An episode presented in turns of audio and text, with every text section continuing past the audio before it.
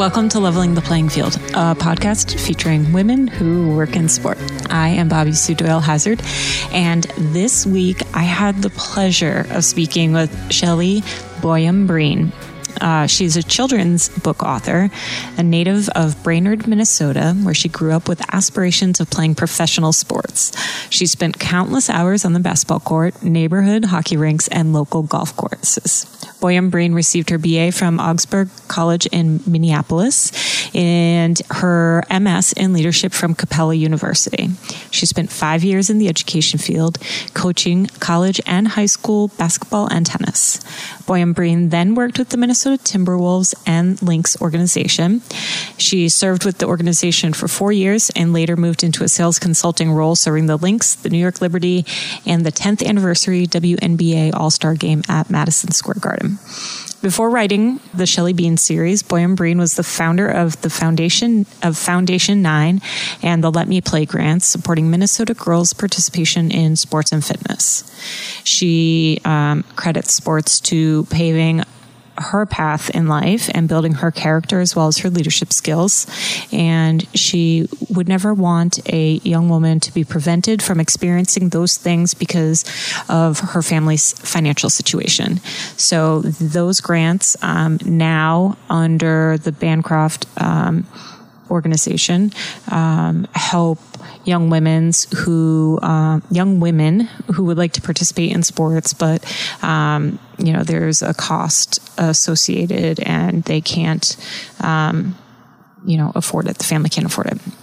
With the Shelly Bean, the Sports Queen books, and Let Me Play Grants, um, she's able to you know, show girls that they can uh, overcome obstacles in sports and also um, their financial situations and give boys a strong female role model.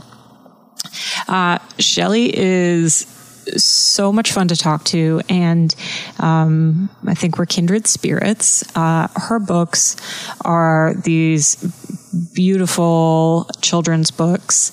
Um, the Shelly Bean, the Sports Queen series. Um, and all the characters are super diverse, which I love. And uh, you know, path per usual is not usual. So um, we talk a lot about that and what she's doing now and what she's looking forward to in the future. Um, and why this book series was so important for her to to start. And so I really hope you enjoy this interview with Shelly Boyum Breen. Hey, Shelly. Good morning. Thank you for coming on to the podcast. Very happy to be here. Honored. Um, how how are you dealing with uh, Minnesota weather after just being in Hawaii for like ten days? Uh, pretty big contrast, but I will. I'll try and make a positive spin to it and say, um, being in Hawaii prepared me emotionally to be able to accept our Minnesota winter once again. I'm, feeling calm and warm in my heart. How's that sound? that is such a stretch, but good. Good job. Thank I you. like it. Whatever works for you. I don't It's think. different. So you just basically don't go outside, and then there are the um, the renegades who this is what they love, and they'll go outside and ice fish and go for a walk and you know do all those things. Today is not that day for me. No. But sometime. Well, good for you. I have my heat on and I'm in Tampa. Right. Different. Um, it is fairly cold for Tampa right now. It's like in the 40s. So I got nothing for you. I know. It's perfect running weather, to be honest. Yeah. So good luck to you on that. Yeah. Well, you know, once you move down from the Northeast, you're you're pretty much a lightweight. Um, how did you fall in love with sports? Oh, you know, the I I do a lot of um, school visits in elementary school, so the kids ask me this all the time. Um, the only way my brothers really would allow me to play with them was if I would play catch or if I would be the thing they were throwing around. Um, so I've I've four brothers who are uh, all older than me, and it was really my gateway into spending some time with them. And uh, then that the same age group of kids in my neighborhood were all boys, and um, it's just what we did. What were the the sports that, as you got older, you specialized in? I guess is the way to term it. sure. I mean, I yeah, I, I played everything I possibly could play, um, but the caveat is that most of the time I wasn't on a team. Um, so I would like to say that I was the best running back in football um, in the Woodcrest neighborhood, Brainerd, Minnesota. You know, for all five of us that were playing three on two football or what. Um, hmm. But I, I, wasn't actually allowed to play um, football, uh, and that was really what I wanted to play football and hockey. Um, there was one girl in our town that was playing hockey, um, but unfortunately, my parents were, uh, I think, afraid that I was going to get hurt. Um, and so I did not play football or hockey as I had wanted, um, but basketball was really my main sport. Um, and I played, um, I played up uh, most of my life, and then um, golf, tennis, and a little bit of volleyball. And as a matter of fact, uh, in college, I played three sports. I played basketball, golf, and I found rugby uh, oh, my first yeah. year. Yeah, which rugby also ended my basketball career, so it was a bittersweet thing. So, golf in Minnesota? Yeah, it's seasonal, right? Um, but I, I, I think I had my first golf club in my hand when I was like four years old. So super mm. privileged to. I, I, played in the junior league every Tuesday and Thursday morning, and uh, one of my first jobs was hanging out at the golf course and you know cleaning the golf carts and sneaking in behind the concession stand and you know filling up my friends' sodas and you know, going out to the driving range and picking up balls. So I, I loved being out on the golf course, and, and that's one of my one of my first homes. Oh, that's so cool. Um, but yes, we don't play golf here in the winter.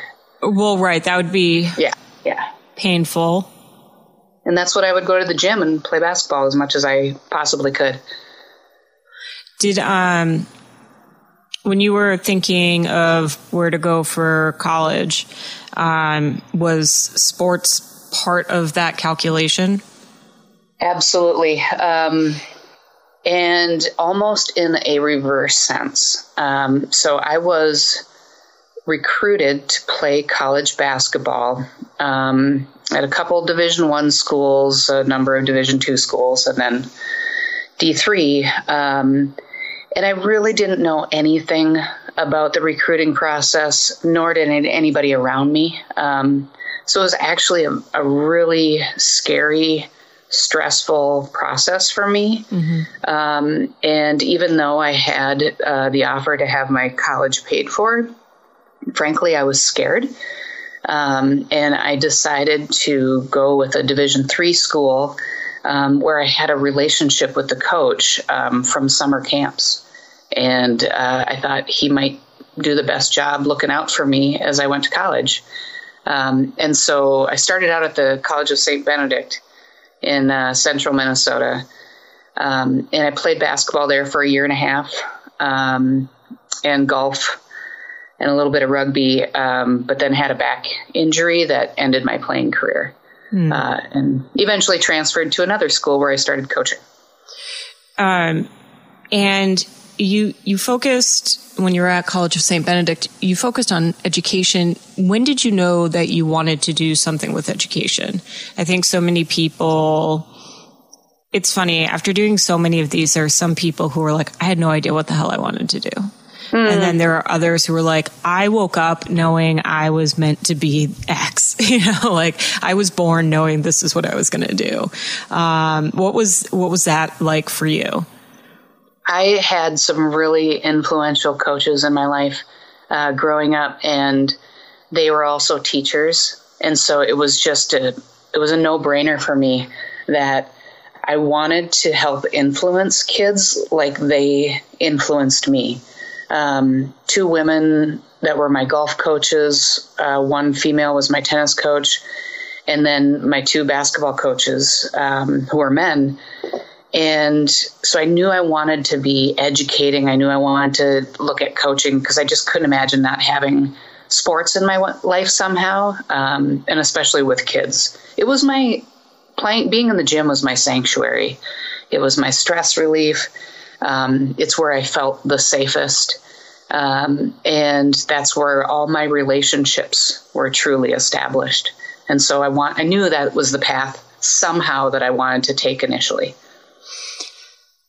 It's funny, you and I were, were just talking off air about some very personal things. And the more you and I talk, the more I, I feel we are like kindred spirits because for me, you know, my coach in high school and and the teachers that I had in like middle school and high school, um, there were some that I just like really connected with, and that um, I sought out in more than just a teacher way. And I don't mean that in like an inappropriate way, but I just mean like right.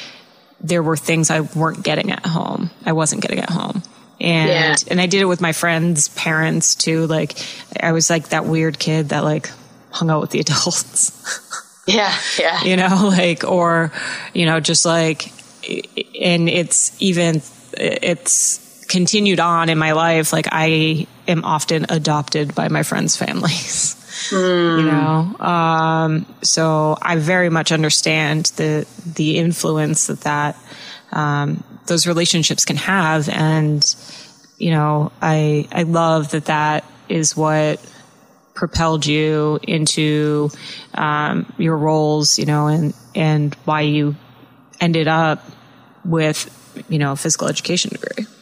Yeah. Yeah. I mean, I really had some, uh, impactful people who were trusted sources and, um, they, they took great responsibility in how I looked up to them, I believe. Um, and I know that because I know that they um, they didn't violate anything. They took care of me. Right. And frankly, I chose. I, I started out considering elementary education, um, and I had a class. This is the irony of my life. I had a class where um, we actually had to create a children's book um, as part of the project of at the end of the unit, and um, I, I can't draw a stick figure if my life depended on. I mean, seriously, when I wrote letters to my uh, daughters when they were at summer camp, they didn't know if I was drawing a picture of a dog or a tiger or a lion. uh, so I did this project and I turned it in, and it was excruciatingly painful for me. Um, and the feedback was literally, Shelly, can you step in my office? And uh, this uh, nun decided to tell me that she thought I should go a different route. Elementary education really wasn't for me, oh based gosh. on this project. Yeah, and um, and now I'm a children's book author. Right. So I love the irony of that. But I will also say that she probably wasn't wrong at the time yeah. either. Um, but I had a, a career-ending back injury when I was a sophomore in college, and it it just crushed me, and I wasn't able to play sports anymore for a significant period of time. And that was when I knew I wanted to learn how to use my body, and I wanted to teach kids how to um, understand and respect their bodies and use them. And so that's when I said, I need to go into physical education. And so that that that was the true pivotal moment was my back injury. And that's also when you started coaching. Um, mm-hmm. When you got to was it Augsburg? Yeah. Yep. Um, which is interesting because I don't know of many um, students who end up as a co-head coach. yeah, yeah. I, I don't recommend it. it. It's a little stressful. Um, yeah, that was my junior year of college. Uh, we were in Minneapolis. Uh, Augsburg College is Division three school, and um, I was the student assistant. And the assistant coach had a full time job managing a Foot Locker uh, at Mall of America. and uh, the head coach obviously had his full time job as the head coach. And we went home for Christmas break and came back, and the athletic director told the uh, assistant coach and I that the head coach decided he wasn't coming back. I mean, he literally just walked off the job.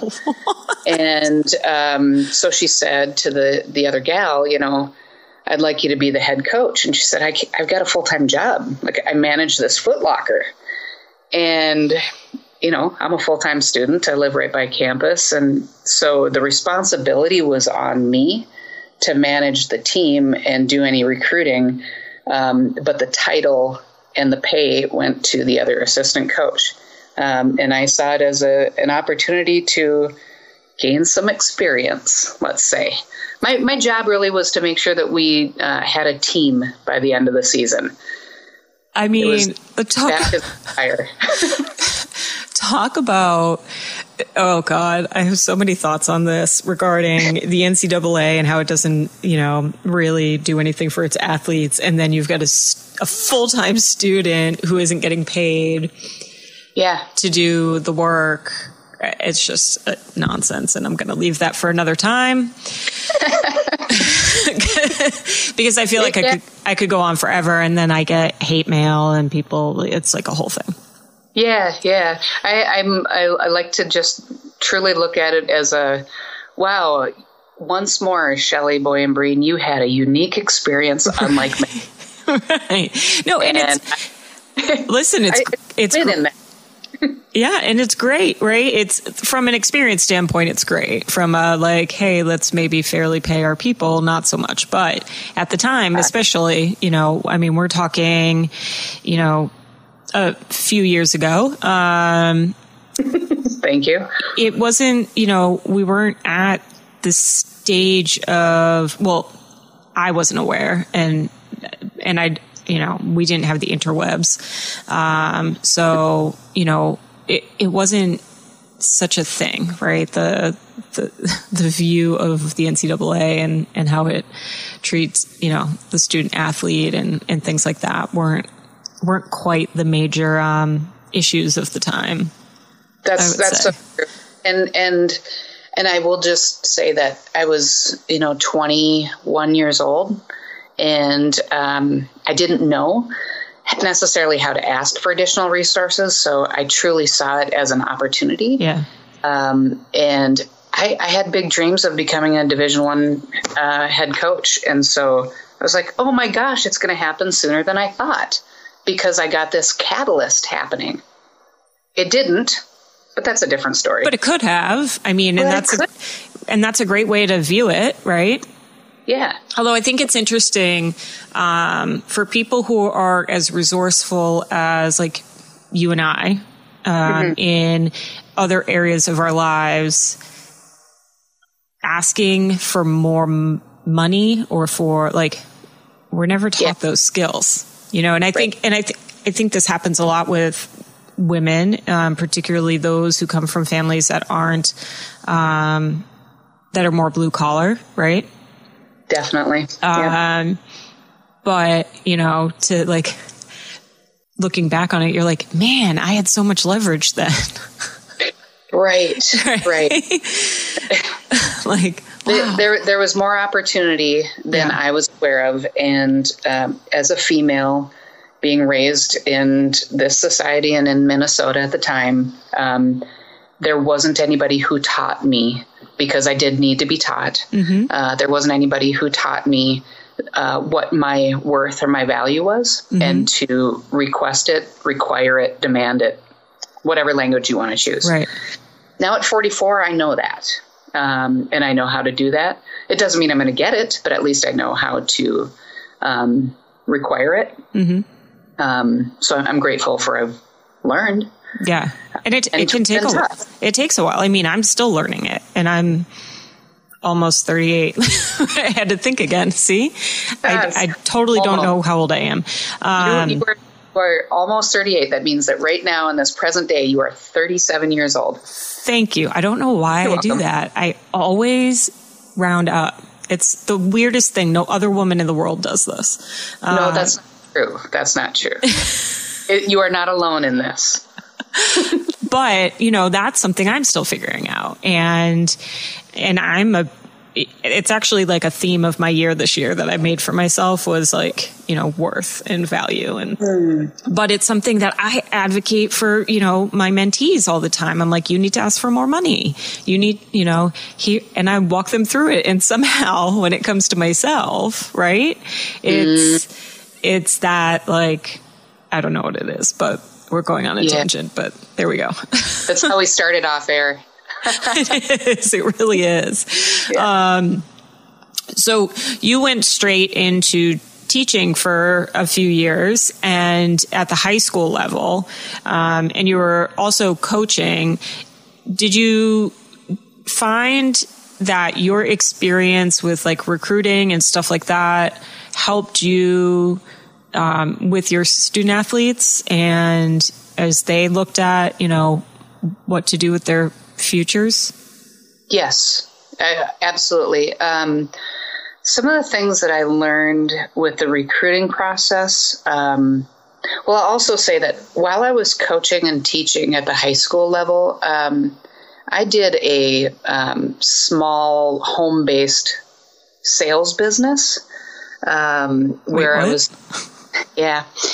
I, I started my sales career early as well. So I was learning how to sell like healthcare products from my home.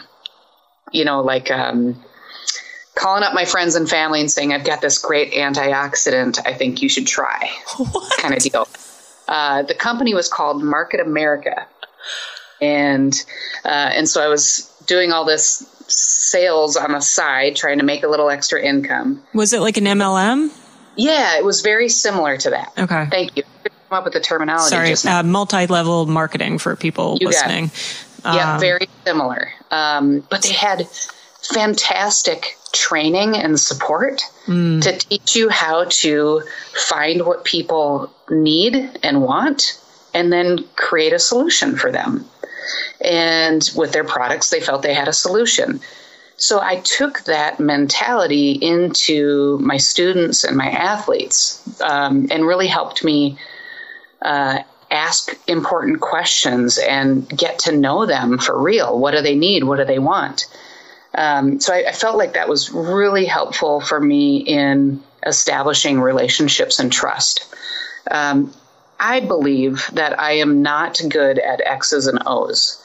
Um, I am not a strong um, play caller, um, but I can execute a play and I can really break down the the tactics of the game or the um, the skill development. Um, and so it was easier for me to coach each player individually mm-hmm. than it was to manage a game, if that makes sense. Oh yeah, for sure. I mean, I think it being in sports, I've I've seen that, you know, and yeah. uh, and even at very high levels, you see that. Um, yeah. That's interesting though. You know, I never really thought about how sales training, if done well, can could help in like these other areas, right? Like obviously from a networking standpoint, I get it. Um, but I don't think I ever thought about it with regards to like teaching or coaching or sure. And it's it's so important. Yeah. I mean, if, if a, the person across from you or on the other line feels heard, their their walls will come down. Um, the relationship is more easily established, and it's very clear and transparent if it's authentic or not. Um, and to me, that's how we we reach people. We help them feel seen and heard. Um, and there's no doubt, I'm not sugarcoating that there's some manipulation in that. Mm-hmm. But um, how bad is it for somebody to feel seen and heard? Right. Um, in the process. Um, and so that's really kind of the, the direction that I try to take with relationship building. You're very good at it too. Why, thank Just you. in our in our limited interactions, you're. It, it, I was remarking to somebody recently how like I got off the phone with you for our little intro call. I was so excited, and then like five minutes later, there were three intro emails like in my inbox with uh, some pretty amazing women who are going to join um, the tribe here, which will be fun. Yeah. Yeah, yeah. Well, I'm I'm glad you feel that way, and and I felt that way too. I I prefer to have um, a smaller tribe that mm-hmm. I'm deeply connected with than um, surface level relationships with a lot of people. Oh, sure. Uh, and that helps me stay true and authentic to the work that I'm doing. Um, you know, with my book series, I, I want every child to somehow see themselves in books, and that's kind of the path that I'm on. And it's it's personal to me because that's what I was craving and didn't know it myself. Right. It, we're we're definitely going to get into the books because and that exact point about all kids being able to see themselves because I think you do that really really well. Um, mm. How did you get connected with the Timberwolves and the Lynx?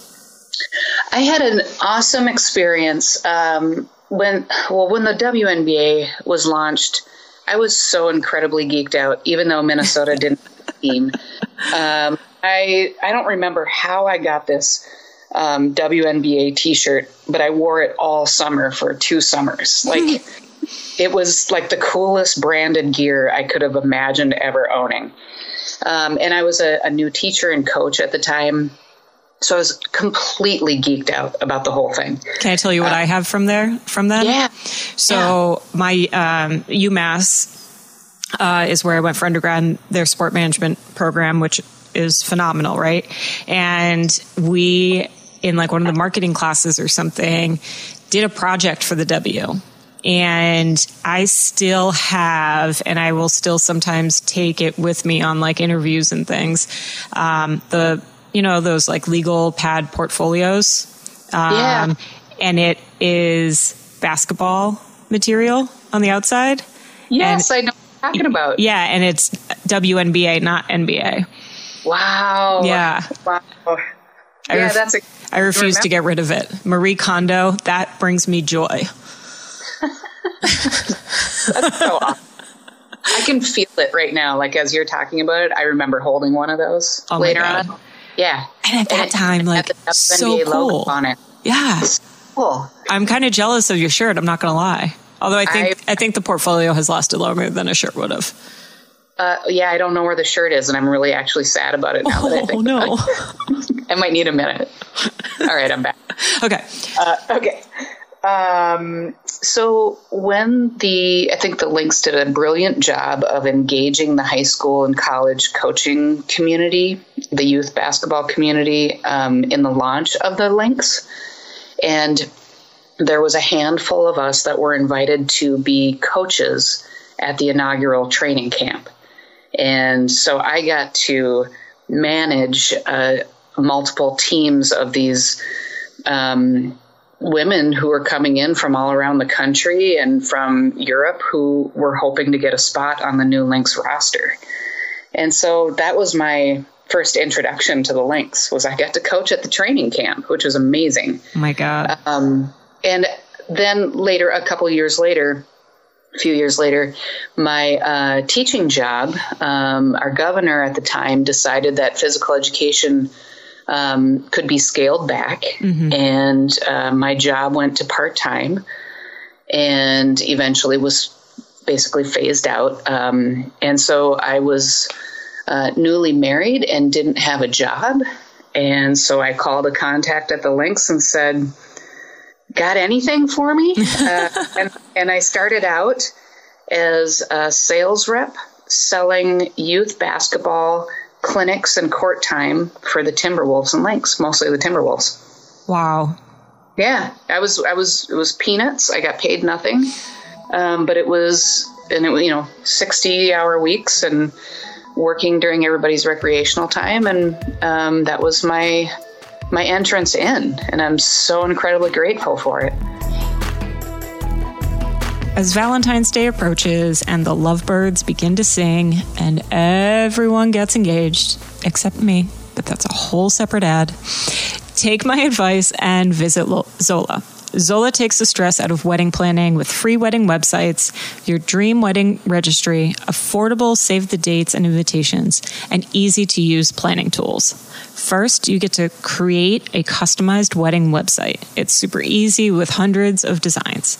You can add all sorts of info, including, uh, and this is one of the favorite parts for me, an FAQ section. So questions like, can I bring my kids? Is it open bar? Do I have to wear pants? Um, can all be on that website. Then you build your dream registry, which goes right on the wedding website. So guests can get all the details they need and buy your wedding gifts in one convenient and beautiful place. The Zola store has over 500 top brands from Cuisinart to Sonos and Airbnb. You can also create a fund for your honeymoon, future home, new kitten, anything you want. I checked it out and there are just so many options. As a guest, I would love, love, love the free shipping and returns, price matching, and more. To start your free wedding website and to get $50 off your registry on Zola, go to zola.com slash leveling. That's Z-O-L-A dot com slash leveling for $50 off your registry. That had to be such an interesting change for you. Um, you know, going from teaching and and helping to mold impressionable young minds to needing to hit numbers and um, you know put yourself in a, a different setting. I got to tell you the, the the biggest cultural shift for me. I remember the very first day we had we started out with you know kind of a, a training with hr and then there were two other sales reps that were starting the same day. And our boss said you know let's say it's 11 o'clock in the morning. Hey all right you guys want to you know go across the street and grab some lunch? And i'm like having a visceral reaction to this right now because we we walked outside in downtown minneapolis and we went to lunch and he decided the time. And why I'm telling you this is because my entire life, my lunchtime had been determined by the school bell. And no bell had rung saying, oh. it's your time. Like it was just yeah. mind boggling to me that we were, I, felt like we were escaping, you know, we were going off campus. Like this was Illicit. this new, yeah. That it was amazing. uh, but it also, the, the the secondary shift for me that was so incredibly impactful was that as a teacher and coach, um, I was not fully out of the closet. And um, as a gay woman, that was horrible. And I wasn't able to be the role model that I truly wanted to be for my students. Mm-hmm. Um, and when I took this job with the Timberwolves and Lynx, I decided no longer. I'm going to own my true authenticity all the way through morning, noon, and night. And so I was also coming into this new skin, which was terrifying and amazing. Wow, that's incredible. And talk about a lot of change at once. Yeah. Yeah. But the like yeah. the amount of confidence that must have given you to be able to do that and to feel like you could do that um, Just I, so yeah, so empowering. Yeah, and so scary. Sure, and so worth it. Yeah, wow. I just can't imagine go ever going back. You know, it was, yeah, it, it was like, um, you know, I was I was 29 years old and said, all right, let's see what's next for me. I didn't believe that this would be forever. I just knew that this was the next step in my life, and then we'll see what happens. How did you um, how did you come up with the idea for Foundation Nine, um, which has now kind of moved into the well, not kind of has moved into the Ann Bancroft Foundation, um, but before how? I mean, you were the founder of Foundation Nine. How how'd you come up with that? Can you talk a little yeah. about what it was? Yeah, so um, about eight months into my job with the Timberwolves and Lynx, um, we, I was so fortunate to have a, a, boss who saw my passion for the WNBA team um, and my skills and was willing to take a risk. Um, so Bryant Pfeiffer um, was really instrumental in boosting my confidence and, and helping open a door for me. And I say that because um, we started together the first Lynx dedicated sales department. Um, so no longer did we have uh, Timberwolves goals, but we were focused specifically on the women's team. Mm-hmm. And the organization didn't have that at the time. But uh, as I moved into that role and you know hired a staff and everything, um, that required a you know even greater amount of networking within the Minnesota community. And um, I was invited to read grant um, applications for the Ann Bancroft Foundation. And um, the Ann Bancroft Foundation, uh, Ann is a an amazing human being. Number one, um, premier polar explorer, female extraordinaire. But what they were doing was helping girls with their dreams in Minnesota. So if they wanted to do a leadership camp or take music lessons, or they had an idea for a community service project, um, they could uh, apply for a grant to get support for that and get connected with a mentor. So as I was sitting on this grant committee uh, and then looking at um, the role that uh, I was playing with the Minnesota Lynx, at that same time, my stepdaughter, who was in eighth grade, fell in love with volleyball. And I was so disconnected from what was happening in the volleyball space at the time. Um, I was just excited that she loved volleyball and she'd found a sport.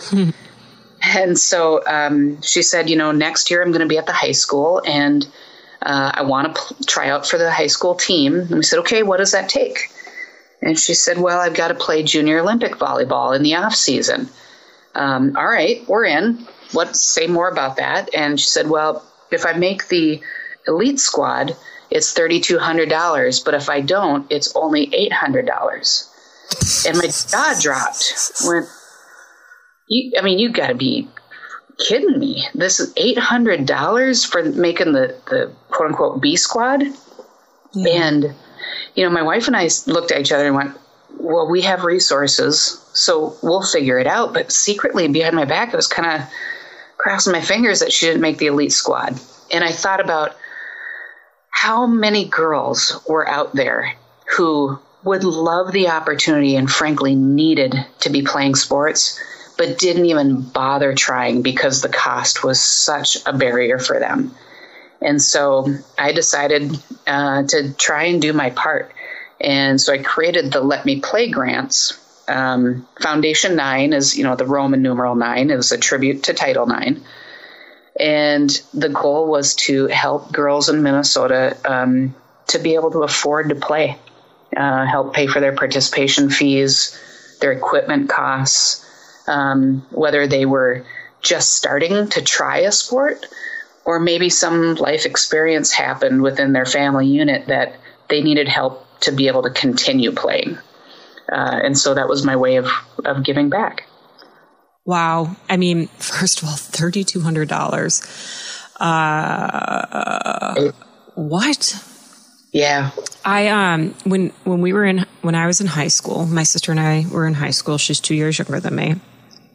Um, it's the first, it was the first time that they started, um, participation fees for high school sports. Mm. And it was, I don't know, maybe like 75 bucks a, yeah. a season, right? Capped at a total of whatever for a family.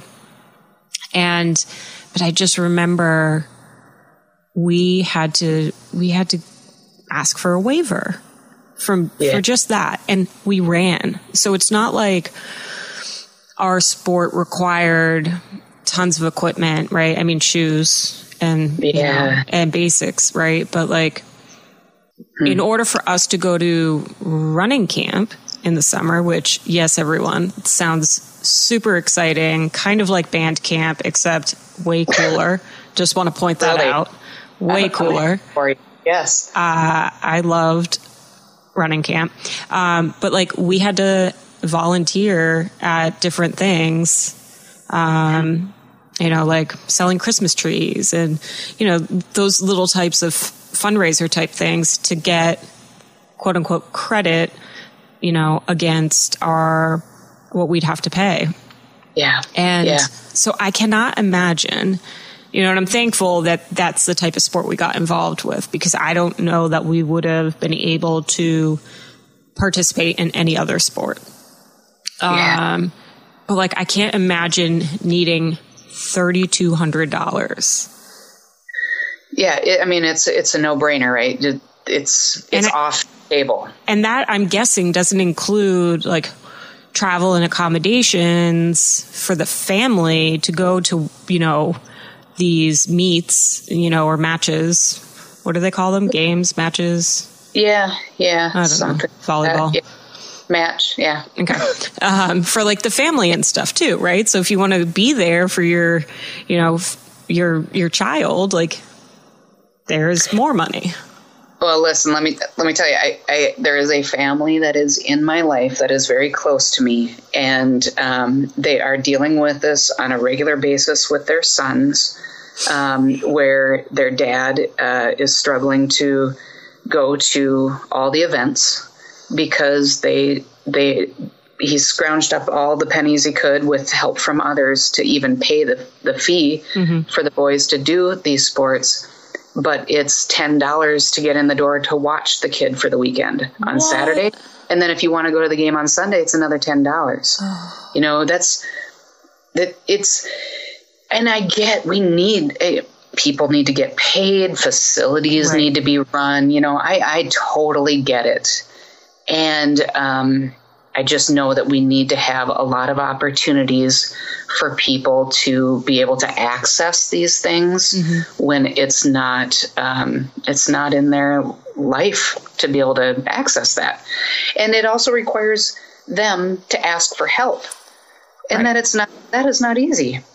You know, depending on the social construct or the family construct, that is not an easy thing to do as well. Right. I So re- asking for a waiver or knowing, even knowing those, those aren't advertised. You need to know that that waiver exists. I I remember feeling so like ashamed when hmm. I'd have to give that to the athletic director.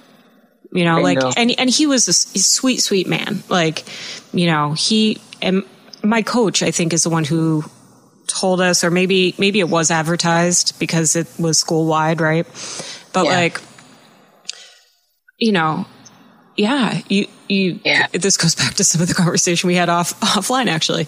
You know, like Yeah. you you there are so many um, hurdles, whether they're um, actually finding out the information or, like you said, the the emotional and, and psychological hurdles that um, stand in the way sometimes. And to have the opportunity to um, get a, a grant or a scholarship or whatever you want to call it in whatever context um, Yeah. to help with those is is so fantastic. Yeah. I mean, I, I hear your your shame on that um, because what I've known about my life is that I I grew up privileged. I grew up with access. I grew up in an upper middle class family. Um, and I, my parents allowed me to go to any camp I wanted or needed. And without that, I would not be alive. Like I know that sports saved my life, that they kept me as safe as I could be, that it was an outlet for me, that I learned my networks, I learned my self worth through sports. So I just, I can't imagine not doing something about that for other girls and frankly for boys too. Yeah. And yeah, I mean, I think same for me, right? I've talked about, you know, how I remember my uh, winter of my freshman year, I, I dropped out of winter track, um, which like indoor track is like, I don't know, it's a weird sport. And started hanging out again with this group that wasn't really great, right? They, they weren't on a good path, quote unquote. And, um, you know, my coach, like, being like, you've got this season. Like, do what you need to do, but you're back on the track or you're, you're out. Like, Wow. come spring. Yeah. And, you know, and he like kept checking in with me and, um, Wow. Yeah. And it like, I don't know where I would have gone, you know? Yeah. Yeah. I mean, that's, that's the power of that role Mm-hmm. that he had and that responsibility that he took on. That's Yeah. amazing. And, so and glad- listen, he is not a saint and was sometimes an ass, as all coaches can be.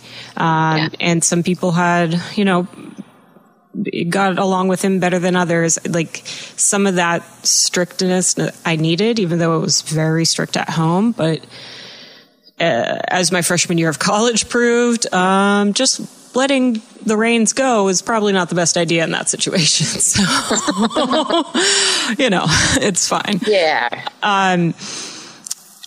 How did, like, how did you find the time while you were, you know, you had your full time job, you had your family.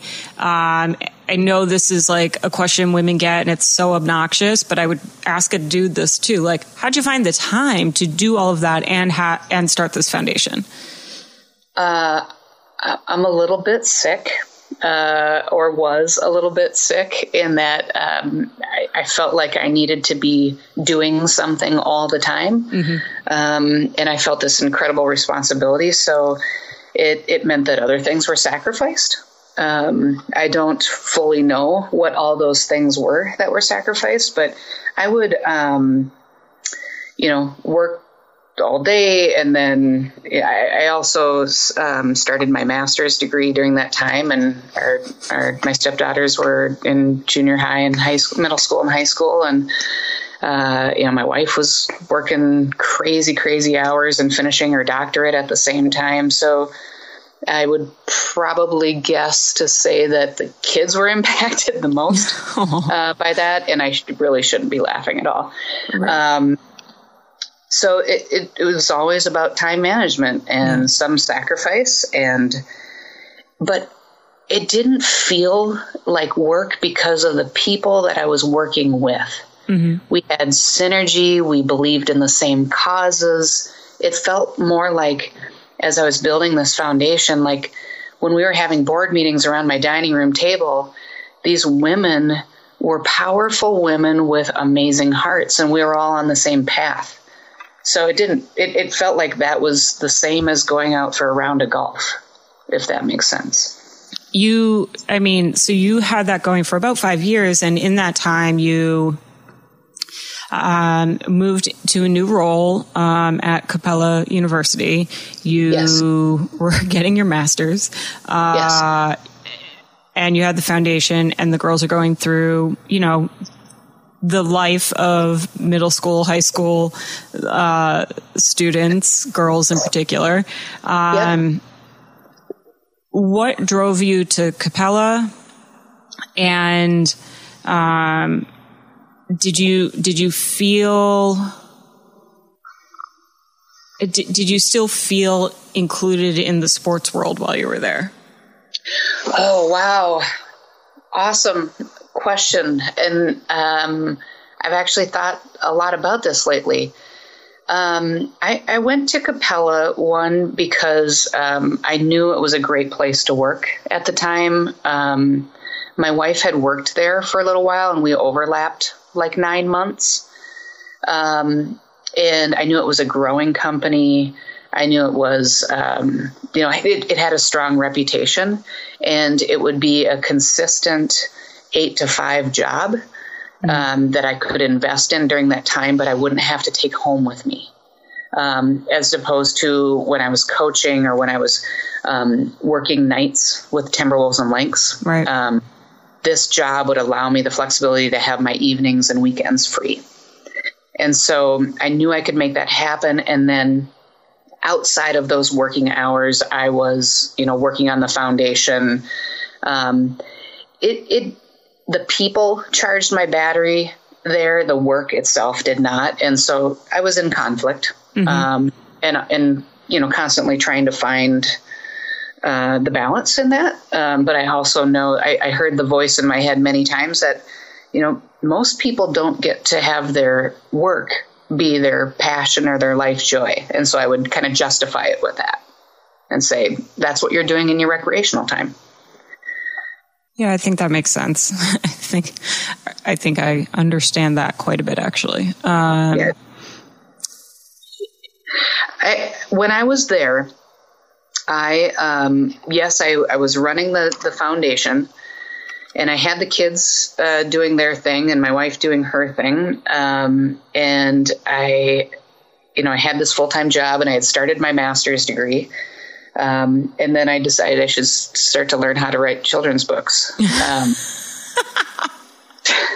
so um, I, I, tried doing all of those things um, for a couple of years, and and it wasn't working because I was, you know, only giving a small portion of myself to everything. Mm-hmm. Um, and I actually had this amazing experience with um, a woman who came in to Capella and did uh, Strengths Finder training. Mm-hmm.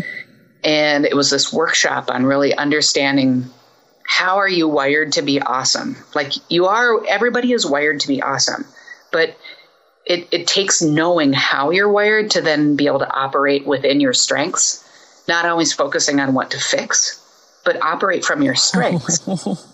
and so she just, her name is Carrie Cunnington. I will love her till the day I die um, because she helped me see what do I really want? What do I want to make happen next? And at that time, I knew I wanted the grants to continue, but I knew I needed to make this children's book series come to life. And so I had to make some decisions on what would go to the wayside mm-hmm. so that I can truly operate from my strengths. And that's when I uh, merged Foundation 9 in with um, the Ann Bancroft Foundation. Uh, met with Ann and the board of directors and said, you know, I would like you to take my baby. You know, these Let Me Play grants are my baby, and I need you to love them and nurture them and help them grow. And I felt like I found a really good home for that grant program. And then I said, I know that uh, my master's degree has a seven year time limit, so I'm going to put it on hold. But I always finish something I start, so I know I have you know this seven year time limit before I need to come back and finish this degree. So I, I put it on hold and started working on the books as many of you handle the cold, wintry weather that's occurring in the United States right now, why not get out of that cold and follow your favorite baseball team to Arizona for Cactus League spring training? Plan that vacation now. Arizona's Cactus League in Greater Phoenix boasts 15 teams and 10 stadiums, all within a 50 mile radius. Spring training is a ton of fun with lots of accessibility to players, and you get a really true small ballpark feel. Um, when you're not at one of the ballparks, you can wander around the city, go to some restaurants and bars. Apparently, there are a bunch of craft breweries.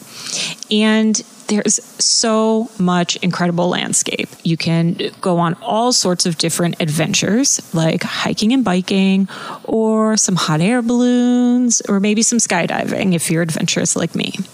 Arizona has you covered for all of that and more if you want to bring your kiddos, which spring training is so kiddo friendly. Um, Arizona has tons of family friendly resorts and hotels that offer plenty of fun for kids of all ages. They have water parks and horseback rides and games and activities. And as I've said before, spring training is the best. Um, you and your family and friends will never forget it. And it's freezing where you are now. I really don't care where you are. It's cold. It's cold here in Tampa. It's 40 degrees today. Um, you'll have so much fun. And like I said, spring training, ball games, and the atmosphere are just the absolute best. So get out your computer and start planning your spring training getaway at visitarizona.com slash spring training. That's visitarizona.com slash spring training. So, where did the idea for the books come from? Like, when did that well, pop back yeah. into your mind as like, hey, I know that that nun said I shouldn't probably uh, have anything to do with elementary kids, but uh, yeah, I happened to be um, visiting a elementary school um, and sitting in on a, a fifth grade classroom. Um, let's see, I can't remember which job this was. Um, but I came across a Scholastic book order form. and that's the main point. And I thought to myself, God, you know, here I am working in, um, you know, women's professional basketball, and I've got this nonprofit that's helping girls play sports, and millions of girls out there are playing sports. And God, I remember getting the Scholastic book order form and as a kid. Oh my god, and my favorite thing. Was it? Yeah. What did you What did you like to pick out? So, so I loved the book fairs, right?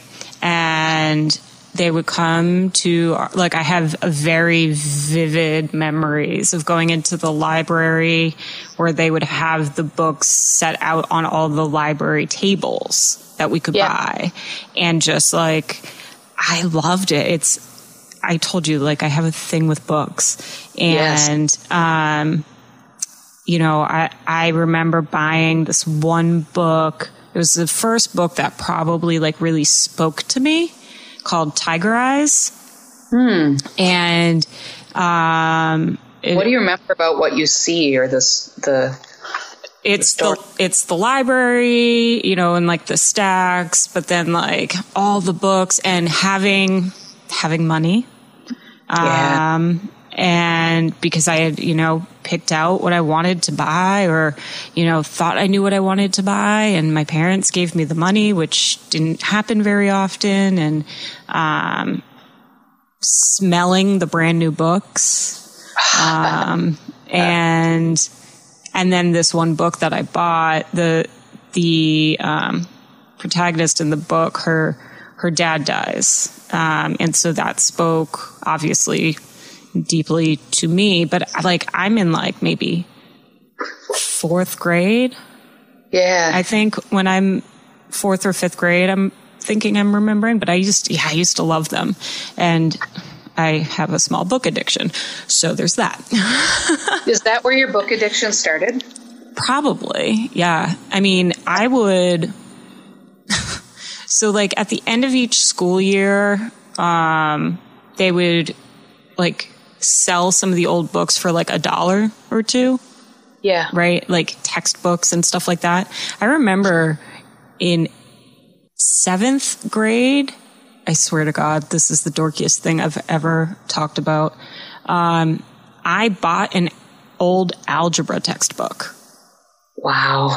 And like would sit, I had a, my, um, my closet in my bedroom had an area of it that like was elevated and went back a little bit.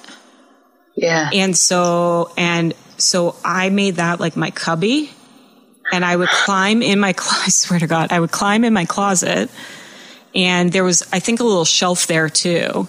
And like that was my spot. And I wow. would teach myself algebra. Like now I'm like, I, math, I don't want to do math.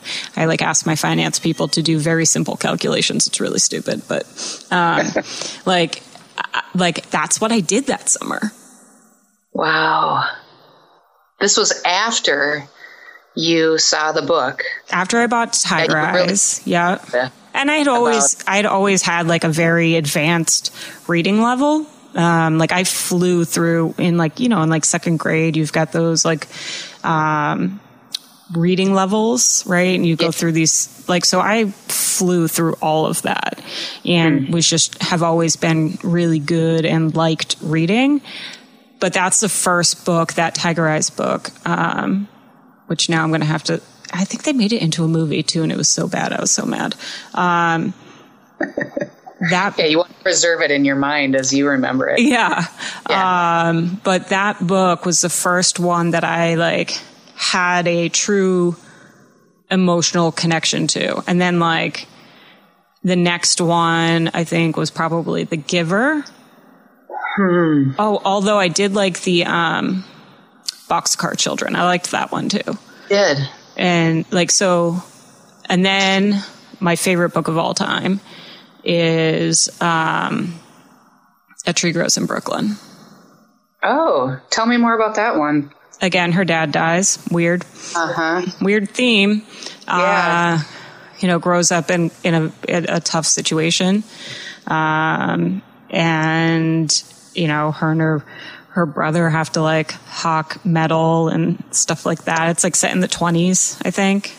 Um, but she kind of gets out of that situation as she gets older. Like she goes to work for a factory and then she goes to school, I think, or starts writing, like somehow becomes a journalist. Yeah. Um, so interesting themes, right? Well, I mean, what what you just shared to me proves the absolute point um, about, and you know, literary scholars will be much more eloquent about this, but to me, it's about the connection. Um, if you can see yourself in books, you will be engaged in reading, and that grows a love for reading. This search for continuing to see yourself and be able to relate and somebody might know a little bit about your story. Mm-hmm. Uh, it opens doors, it opens up imagination and creativity, and oh, my life could go this way, or it could go this way, or you know, I I can connect with that. Yeah, I never had that experience that you had. I did not like reading. No, I never saw myself in books.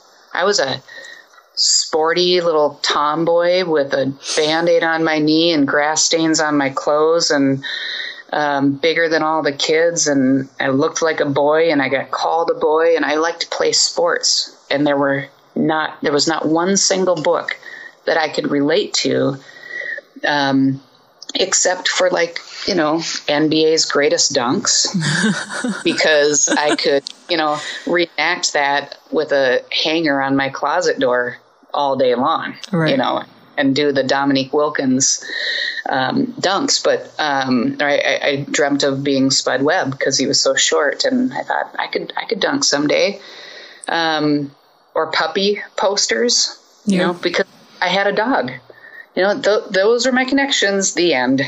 But I was not a princess. I was not a girl on the prairie. I wasn't interested in boxcar children. Um, trying to remember the name of the book that my mom, um, Little Little Women, is that? Oh yeah, no, I never got into that.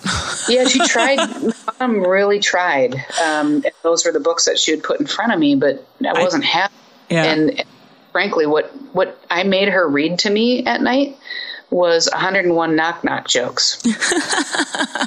and um, Fozzie Bear's book of side splitting jokes. Nice. Yeah, and poor my poor mother because she had to do the punchlines all night long. um, but I, I, just couldn't relate, and I didn't enjoy reading at a young age because of that. Um, so as I get this, my hands on the Scholastic book order form in 2006, I'm like, oh my god, I can't imagine what's out there now. And as I page through, all I could find was a book about cheerleading and book about horseback riding that had a girl as the main character. Hmm. There were no hockey books. There was no girl playing basketball. There wasn't. It still didn't exist, and I was ticked about that. I couldn't believe it. Mm-hmm. Was 2006, you know, and so I thought, what would I have wanted to read? Just brainstorming, you know, got a note, notepad in front of myself. What would I have wanted to read? And so I kind of play. I want. I would have wanted to read about me, somebody I could connect to, uh, a little girl who likes to play sports. She's got a dog. She's got brothers and friends, and she just likes to play and get rough and dirty. Like so, I just started outlining it, and and I kept checking back with these order forms to see, okay, now what's out there, and still nothing. And so I decided, shoot, you know, be the change you want to see in the world right. is the quote. And I was mad that I was going to have to be the person because uh, I didn't know how to write a children's book, and I'm pretty sure the nun at St. Ben's told me I wasn't good at it. um, but that's when I, I started to get really serious about it and, um, you know, learn how, start you know, using my networking abilities to start asking people, how would you do this? Who should I be talking to? Um, what are the next steps that I need to take? How does this industry work? How, how do you write a kid's book? Right. I can't draw, you know? Um, and so I spent a few years playing around with it. And then um, I did a Kickstarter campaign uh, and created my own publishing company and uh, the feedback from people was you need to do this. We believe it will work. Um, I collected rejection letters from agents and publishers saying, appreciate the idea. It's really cute. Good luck to you. Mm-hmm. Um, and so, yeah, I just decided, I guess I, I need to be the one. So, there's so much there. Um, you, okay, so you have these children's books now that you have self published. They have drawings in them and they are not stick figures. Explain yeah. yourself. I know when to get out of my own way. I mean, I, I, think there's a new new commercial out now um, that has a guy doing a, a, tattoo for another guy. Oh yeah, and, yeah. You know, and he's like, uh, "What do you mean you're not? Don't you mean you're the best tattoo artist in the area?" And he's like, "No." And he's like, "Don't you want to draw that out first? And the tattoo artist says, "Stay in your lane, bro."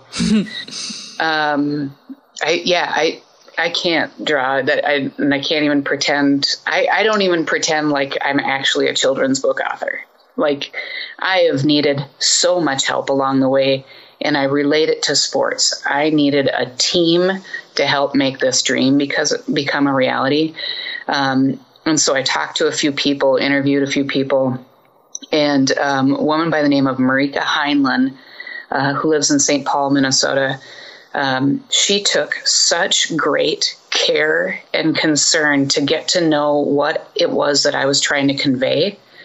Um, and she took my childhood photo album home, and it took her weeks to come back with the image that is now in the books. Hmm. She she made Shelly Bean come to life, and finally I could see myself. Um, and without her initial talents, I, I don't know where this project would be. Um, she also helped connect me to some of the initial editors. And um, the first few books that we did together were um, were amazing um, because it, it was truly a team situation.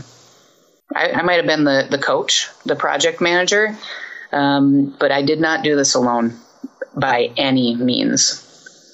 So, one thing I want to point out that you said and that I am going to now be on you about is you said, I can't even pretend to be a children's book author. Well, you don't have to pretend because you are. So, we're going to change that, okay? Yeah, okay. Thanks, okay. Coach. I you're, appreciate that. You're welcome. Yeah, it's a reality that um, I don't know. It, it sometimes it's really difficult for me to own because, well, that's probably a, a whole nother situation. Right. you know, am I good enough? Right. But I think, I, but, but I know. I've, I've got two letters here from uh, little girls in Virginia Beach, Virginia, telling me that my books have mattered to them. I mean, I, I literally have the letter, letters sitting right here. So I, I know that I'm good enough. Um, but it is, it's hard to, it's not what I imagined I would be as a kid. I thought maybe I'd be a professional baseball pitcher. Um, maybe I'd be a professional basketball player. I definitely thought I would break all of Tony Dorsett's um, rushing records uh, in the NFL. um, but I did not think that I would be writing kids' books because I didn't like to read. Right.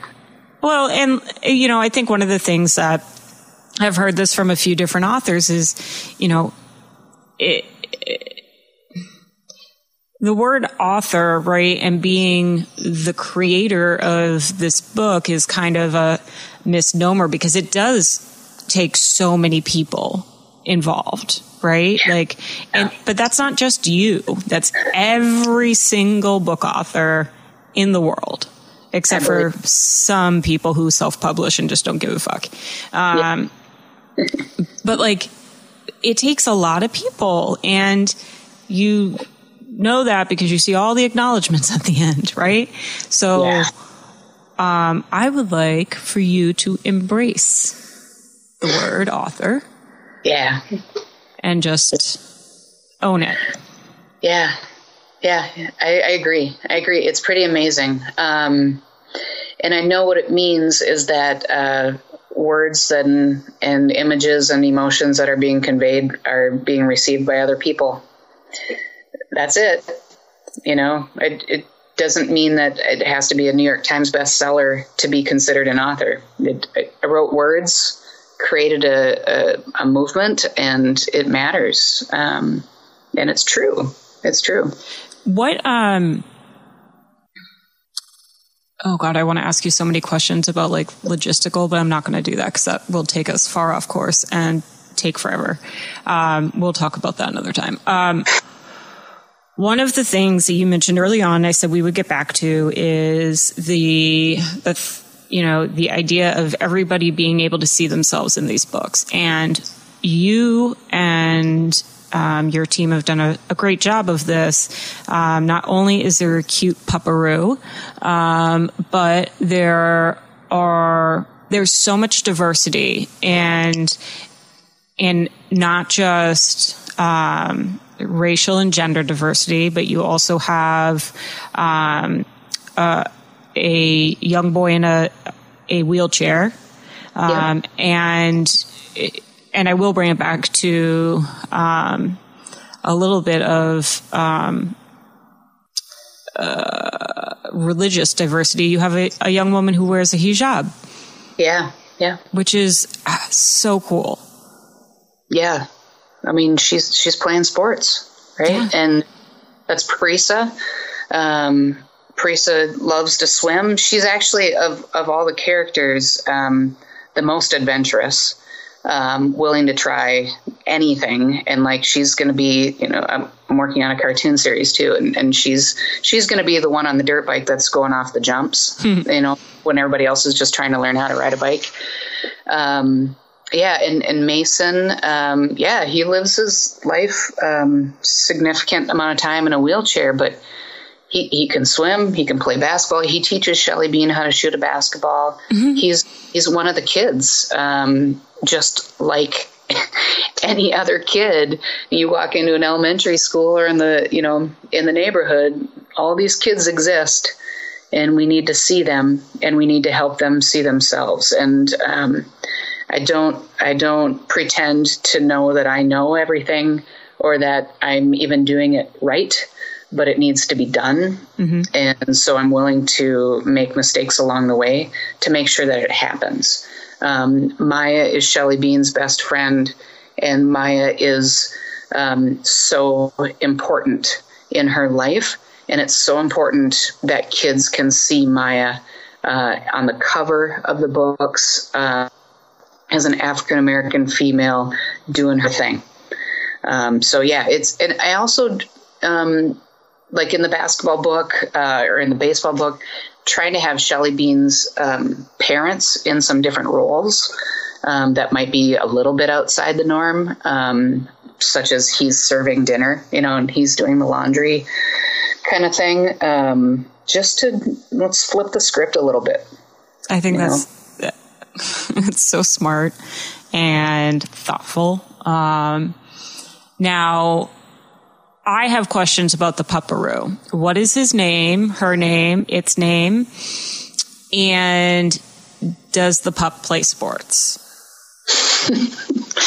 All right, so Shelly Bean's dog is Spike. Okay. Spike uh, was my dog when I was writing these books. Mm-hmm. Spike was sitting on my lap. He was down at my feet. He was biting me. He's just a little rat terrier, man. Oh my gosh.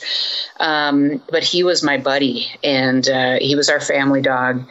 Um, so Spike died um, mm-hmm. just after the first three books were published.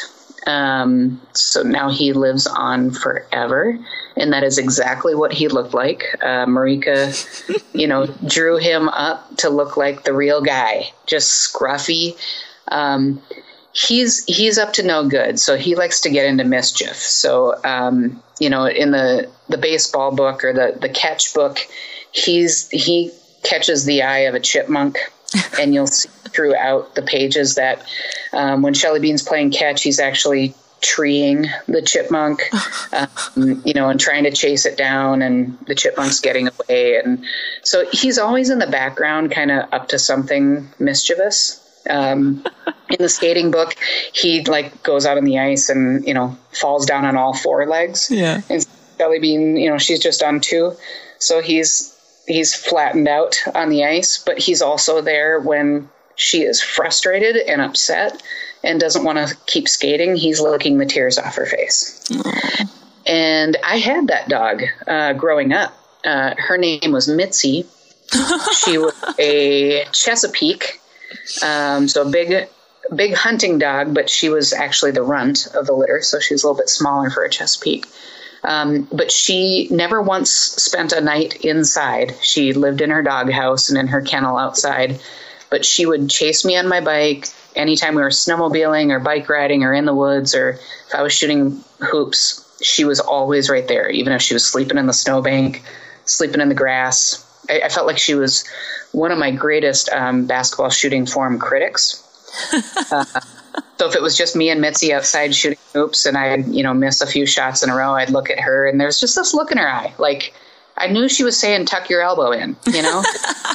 she, she, knew. She knew. So Spike is replacing Mitzi kind of in Oh my god.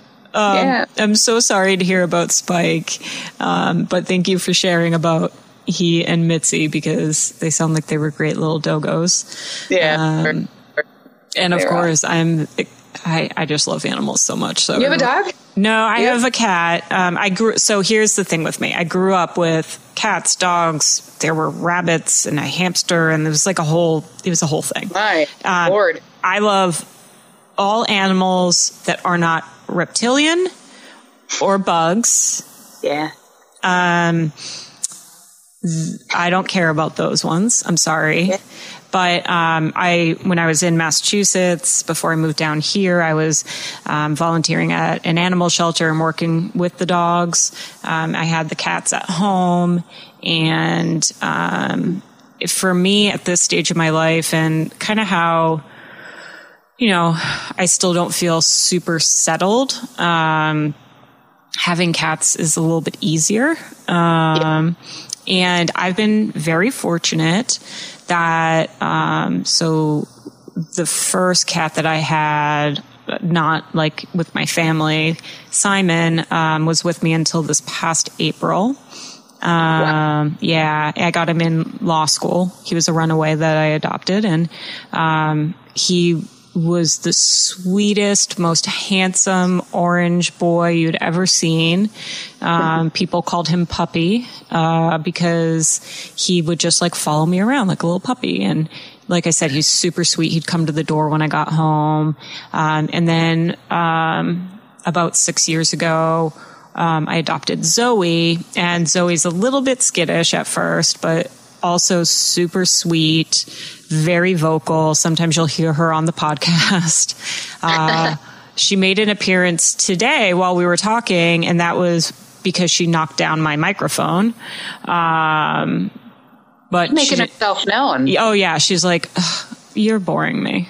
there was something she was connecting with, clearly. Yeah. Um, yeah. But sometimes you'll hear her chirp in the background. And again, super sweet. They're very, they're not standoffish like other cats mm. can be. And they don't have that moodiness, although she is definitely very judgy.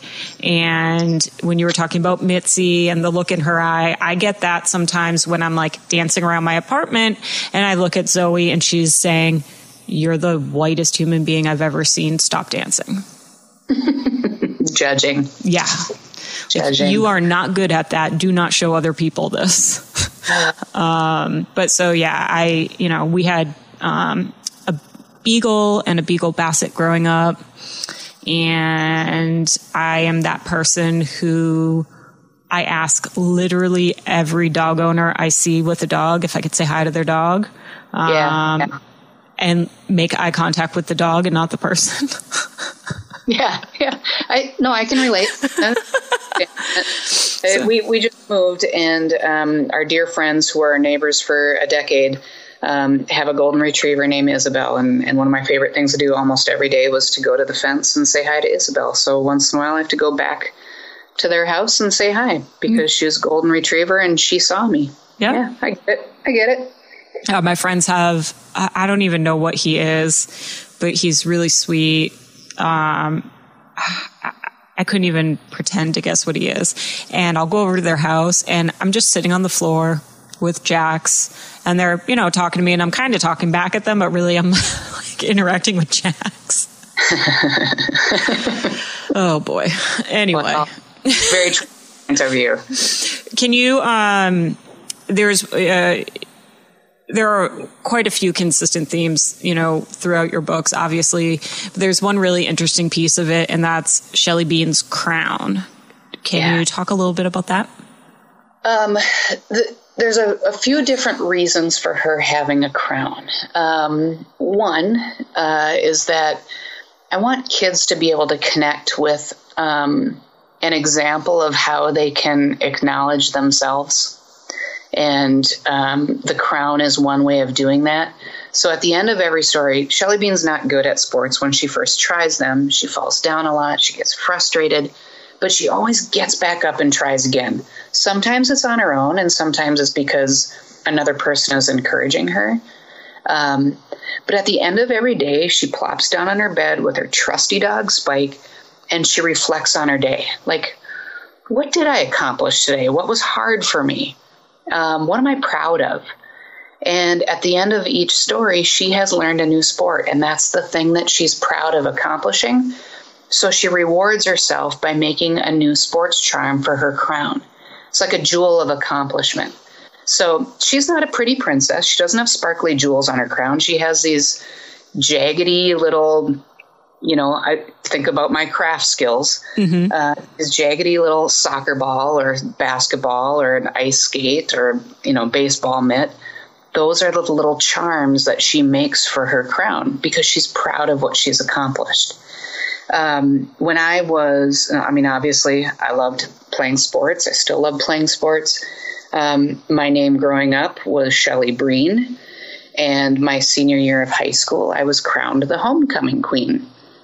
Um, so I was Shelly Breen, the homecoming queen. She's Shelly Bean, the sports queen. So there's some, you know, overlap there. It's really a book about me. It's very self-serving.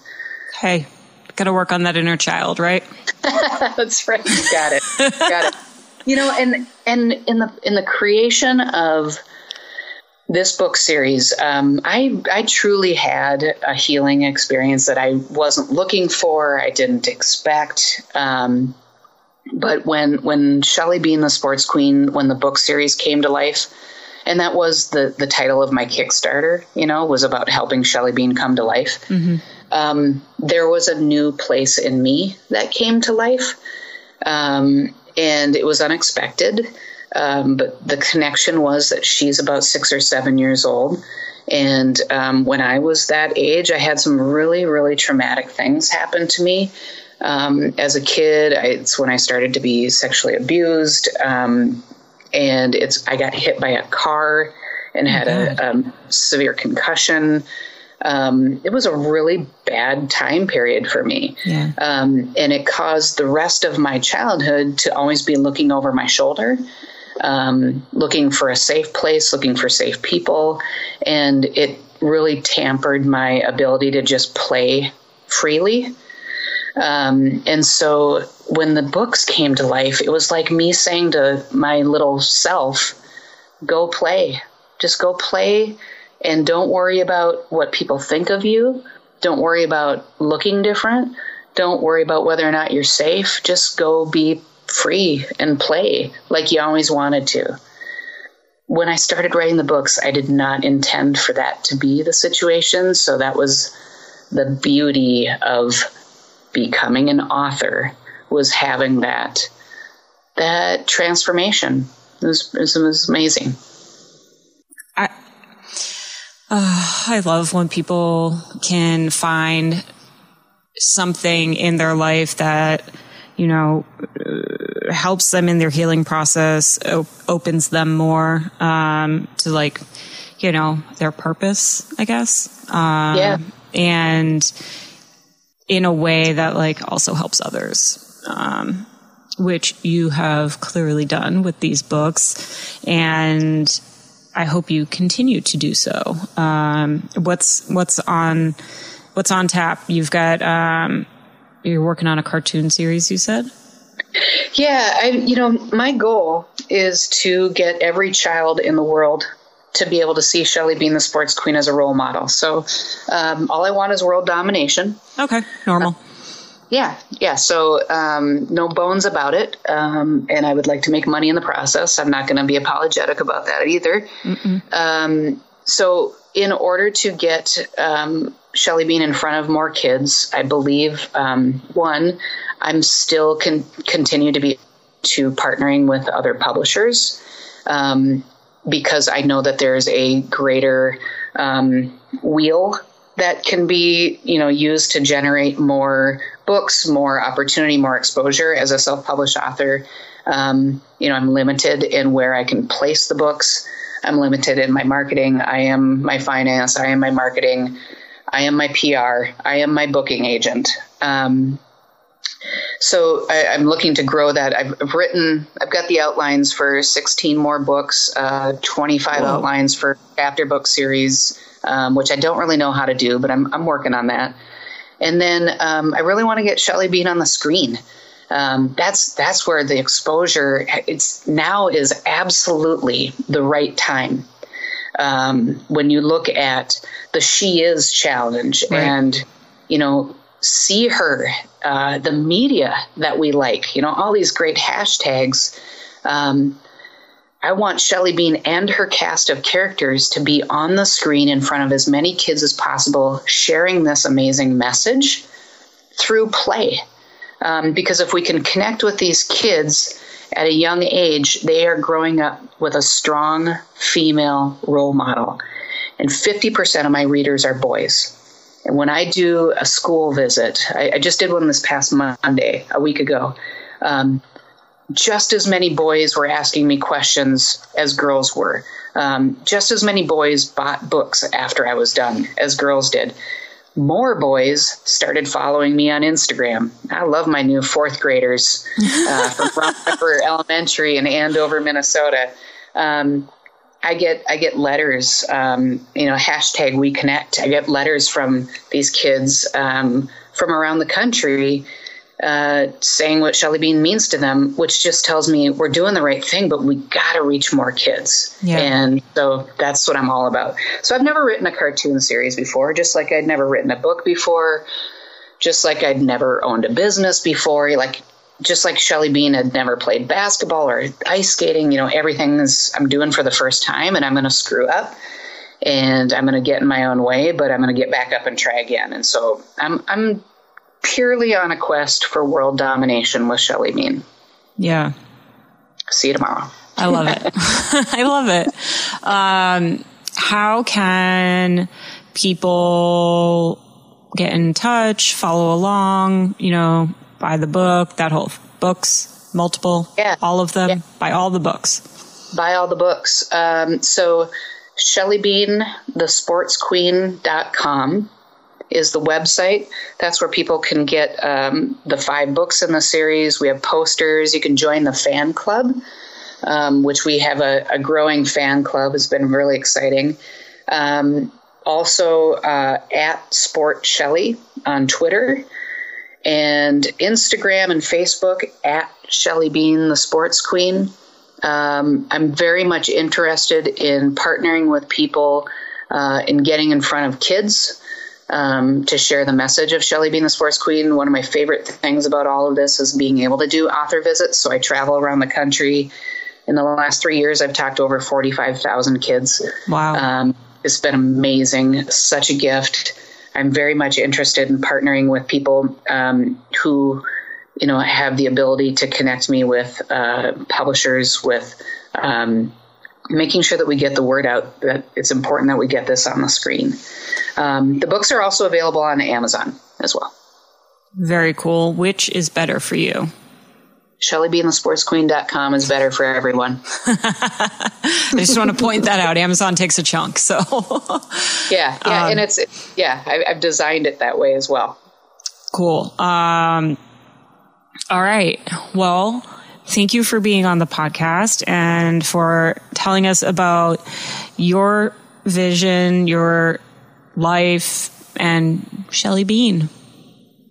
thank you for having me on the podcast, and thanks for having this podcast. I I think that what you are doing in sharing people's stories, specifically on the topics, um, was a risk, and it was brave, and I'm really glad you're doing it. and glad that I could be a part of it.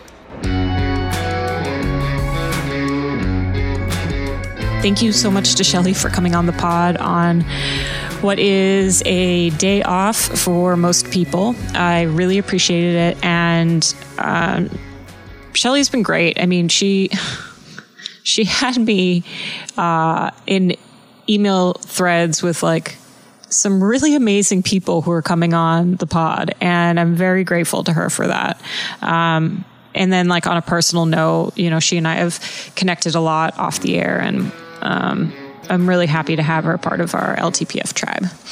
Make sure that you are checking us out on social on Facebook, Twitter, and Instagram at LTPF Pod. You can join our private Facebook group at um, just search for Leveling the Playing Field group on Facebook. And then make sure you're subscribing to the pod on Apple Podcasts, Google Podcasts, Stitcher, and Tune In. You can also share with your friends. That would be fun, right? Show notes are available at radioinfluence.com and in we're getting close to the reveal. Um, you, if you've gone to the LTPF Pod website, you've seen some incremental changes, and we're we're getting real close to the redesign being uh, completely done. So um, all of those will be on that website in the next few weeks, I believe. And then this episode was written and produced by myself. Editing, audio engineering, and design were by Jerry Petuck at Radio Influence. And Leveling the Playing Field is part of the Radio Influence Network.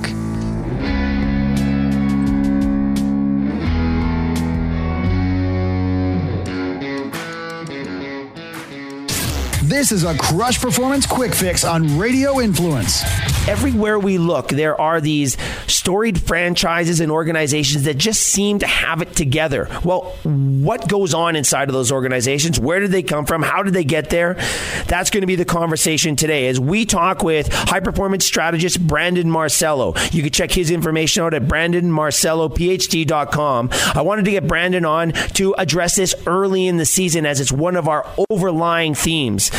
We're also going to spend a lot of time this year talking about recovery and sleep. It's our number one priority for human performance. So, inside of those cultures, we have to make sure that we're taking care of the individuals that make these things tick. And if we're not doing a good job there, well, flat out bottom line is your organization can't be successful. Crush Performance with Jeff Crushell can be found on Apple Podcasts, Stitcher, TuneIn Radio, Google Play, and RadioInfluence.com.